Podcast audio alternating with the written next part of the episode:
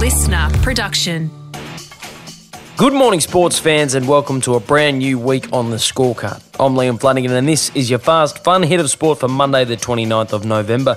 Today, Australian cricket has found its new captain, but now it needs a new keeper.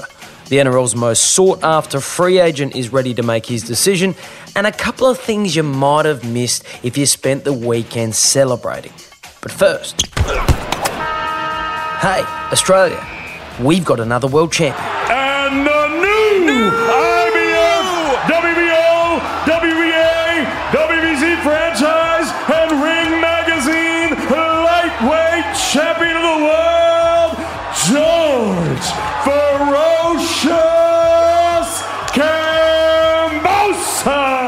George Ferocious Kambosos Jr. stunned previously undefeated champion American Teofimo Lopez and the boxing world when he scored a split decision win to become the unified world lightweight champion.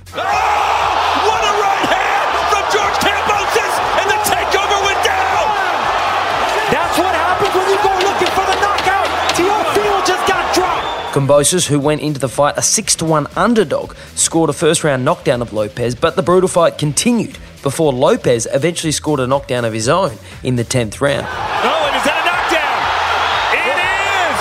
It was a chopping right hand that he landed in the past fight, in the past round. He kept dipping to that same side. Kambosos finally caught up to him. Teofimo Lopez is one of the better finishers in boxing. A minute 45 to go in this round. The fight eventually went the distance, the full 12 rounds, before the 28 year old Kambosos from Sydney was crowned the winner, improving his professional record to 20 0, while also handing Lopez his first ever professional loss. And it's a good thing Lopez doesn't lose very much, because as he proved after the fight, he is the definition of a sore loser. Hell of a fighter, but I won tonight, man. Everybody know that. The referee raised my hand. I won tonight. I don't care what anybody says, yo. I won tonight.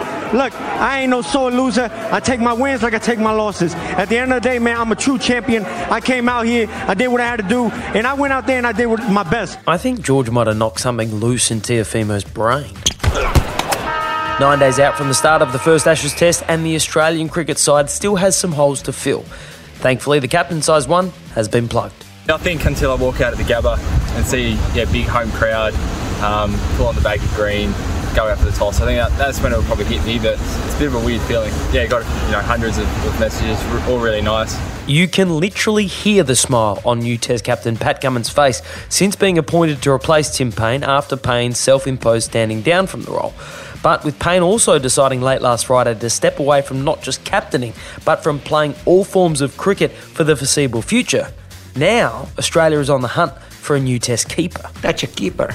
Put it in the skin box, please. And with the spot up for grabs, up stepped Alex Carey. Goal number five to Wayne Carey. No, no, no, no, no. That's Wayne Carey. Wrong sport. Want to hear the most annoying sound in the world? What? That's Jim Carrey. He's not even an athlete. Alex Carey. Alex Carey has his second hundred of the Marsh Cup season for the opening batsman who says to Ashes selectors, I may not have scored any runs in the most recent Shield game, but I've got triple figures here. That's him. South Australia's Alex Carey stepped up to score a century off 93 deliveries in his side's one day clash against Queensland over the weekend. Carey, who is in a battle for the selector's choice with Western Australian Josh Inglis, has already represented Australia at the T20 and ODI level, but doesn't yet have a baggy green in the hat collection. Although after yesterday's performance, that could be about to change. The time has come for Brandon Smith. The NRL's most sought after free agent has one year left to play at the Melbourne Storm next season, but this week he is ready to announce who has secured his services for 2023 and beyond. And while most expect it to be a choice between the Dolphins and the Roosters, yesterday Smith revealed that a few more clubs have made last minute approaches for his signature. Tigers, the Roosters, the Penrith had a little dabble because the uppy thing. Yep. Storm, obviously, the Titans. Parra just had a shot. Oh, because Reed just gone, morning, hasn't he? Yeah. And Dol- the Dolphins. Speaking to YKTR's The Ice Project, Smith was candid about his experiences with all his suitors, but particularly about the two frontrunner clubs. Firstly, his interaction with the Dolphins and their master coach Wayne Bennett. With Wayne, like, when I spoke to him on the phone, he was like, it doesn't really matter who I sign.